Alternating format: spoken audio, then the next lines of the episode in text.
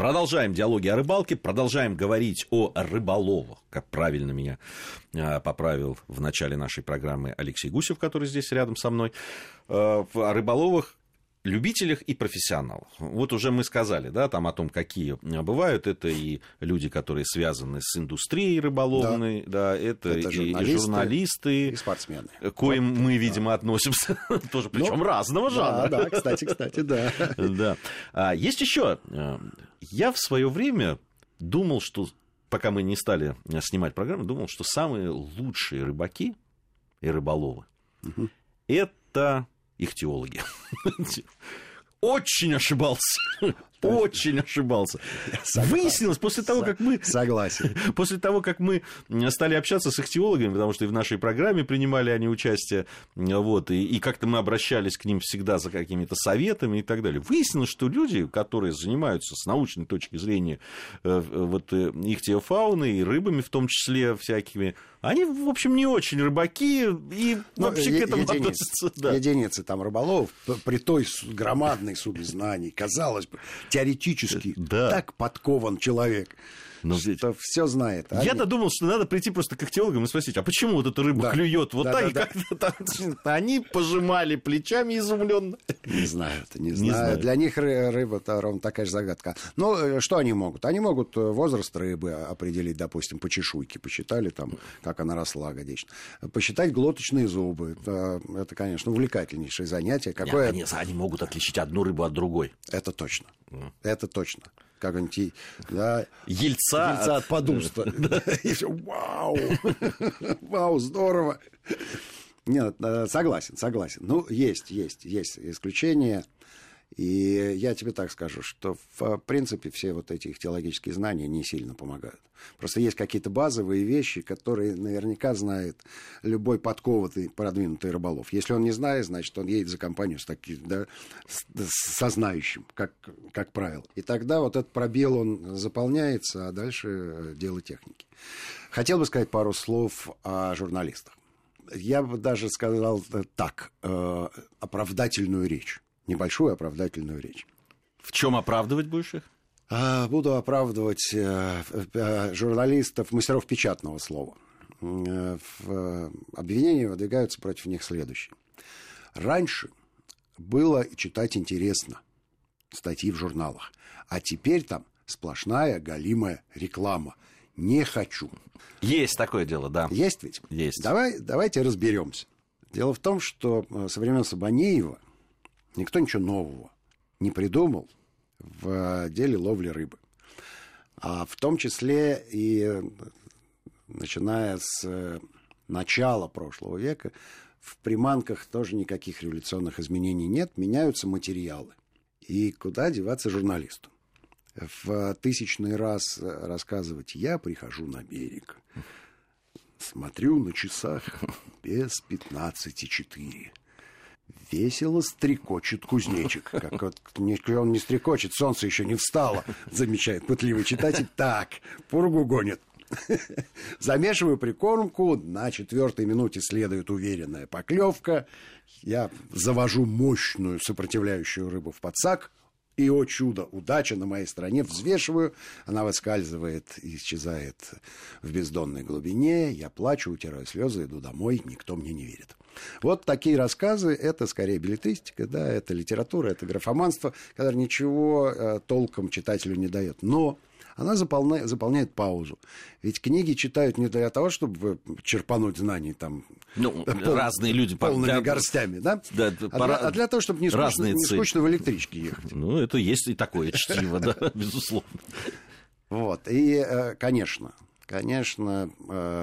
удобней и правильней обращать внимание на то новое, что происходит в рыболовном мире.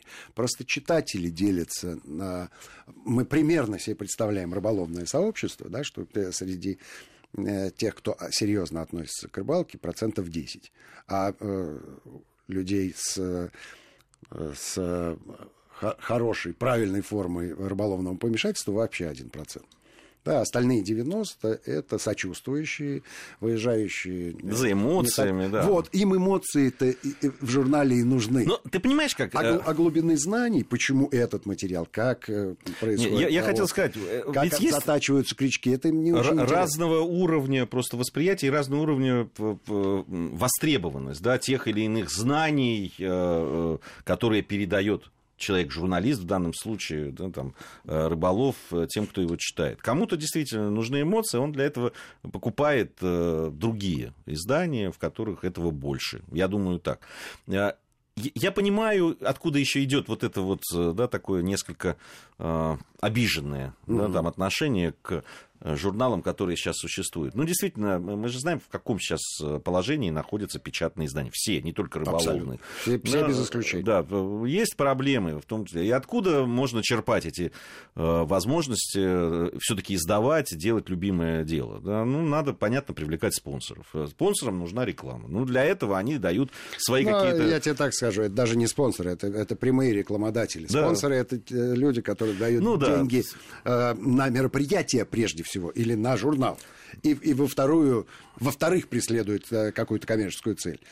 А здесь просто рекламодатели, да, им надо продать товар, они его презентуют таким вот образом. Безусловно, есть прямая реклама, а есть product placement, так называемый, когда внутри статьи рассказывается, в том числе и о приманке. Ничего плохого я в этом не вижу. Это сейчас, иначе это разговор, как, знаешь, с тем же телевидением. Да? Вот почему кино прерывается рекламой? Да. Да потому что если бы рекламы не было, но не было бы телевидения, и кино не было. Да. А кино идите в кинотеатр и купите билет, потому что, на самом деле, телевидение — это бесплатный кинотеатр. Здесь весь вопрос в том, чтобы это делать красиво, не так уж, да, чтобы это не резало глаз, и чтобы фильм не прерывали каждые 5 минут. Вот тут уже... Вот. Но, с другой стороны, смотрите, что получается. Раз уж мы говорим о профессионалах, о любителях. Любителям вот эта вот информация журнальная, да, когда все это product placement и нет эмоций, не очень нужна. Им нужно другое. Любопытно, что профессионалам эта информация не нужна, потому что они так ее знают. Получается, что, в принципе, этот жанр не востребован ни одной частью любительской рыболовной аудитории, ни профессиональной. Может быть, за исключением каких-то действительных нюансов, когда появляется что-то уж прямо революционное, чего давным-давно не происходило, ничего революционного не появляется. В основном это лозунг для того, чтобы привлечь внимание. Вот вам и результат, вот и пропадает эта тема рыболовных журналов. То есть, возможно, надо дозировать жанры. Немножко этого, немножко этого, немножко этого. Ну, мне кажется, все равно это там, да, сейчас журналы, это картинки красивые, да, есть возможность полистать, да, так это красиво, потому что, ну, в интернете действительно все сейчас есть, все можно найти. Это же тоже правда, да, когда говорят о том, что интернет большая помойка, да, такая, да, там свалка, но это действительно похоже на правду, потому что есть и правильные вещи, и здесь нужно, и есть интересные, талантливые, и бесталанные, и ужасные, и так далее. То же самое, все это касается и рыбалки. И все, что пишется о рыбалке, снимается о рыбалке, да, рассказывается о рыбалке. Ну, я думаю, когда-нибудь мы все-таки проведем по поводу интернета большую программу. Я насобираю всяких перлов и в хорошем смысле этого слова, и в ироничном смысле этого слова.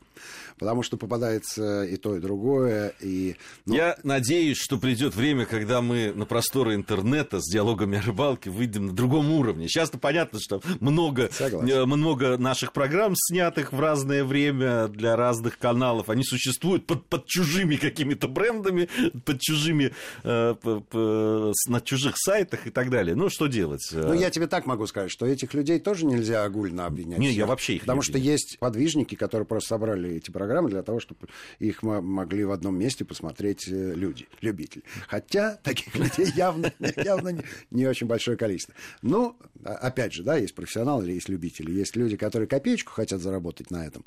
А есть люди, которые просто по доброте душевной оказывают услугу своим коллегам, любителям. Ну что, у нас 2 минуты. Есть ли еще какой-нибудь отряд профессионалов вокруг рыбалки? Или мы всех перечислили с тобой? Ну, мне кажется, основные группы мы, конечно, перечислили все. и вряд ли тут появятся еще какие-нибудь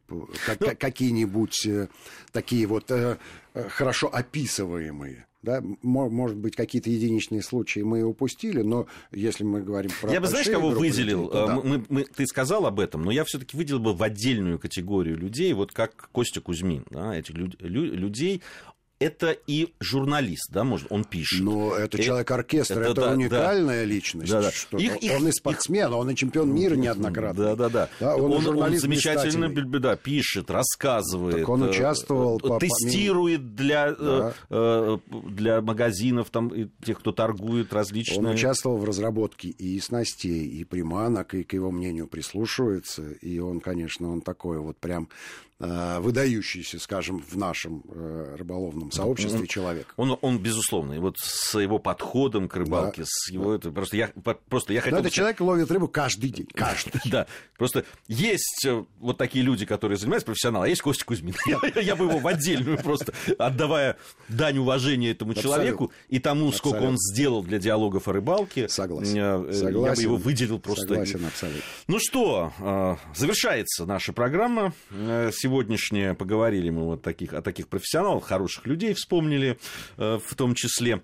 Мы, профессионально относясь к своему делу, обещаем со своей стороны, что через неделю мы вновь будем в эфире Вести FM с нашими программами «Диалоги о рыбалке». А это были Алексей Гусев и Гия Саралидзе. Всем ни хвоста, ни чешуи.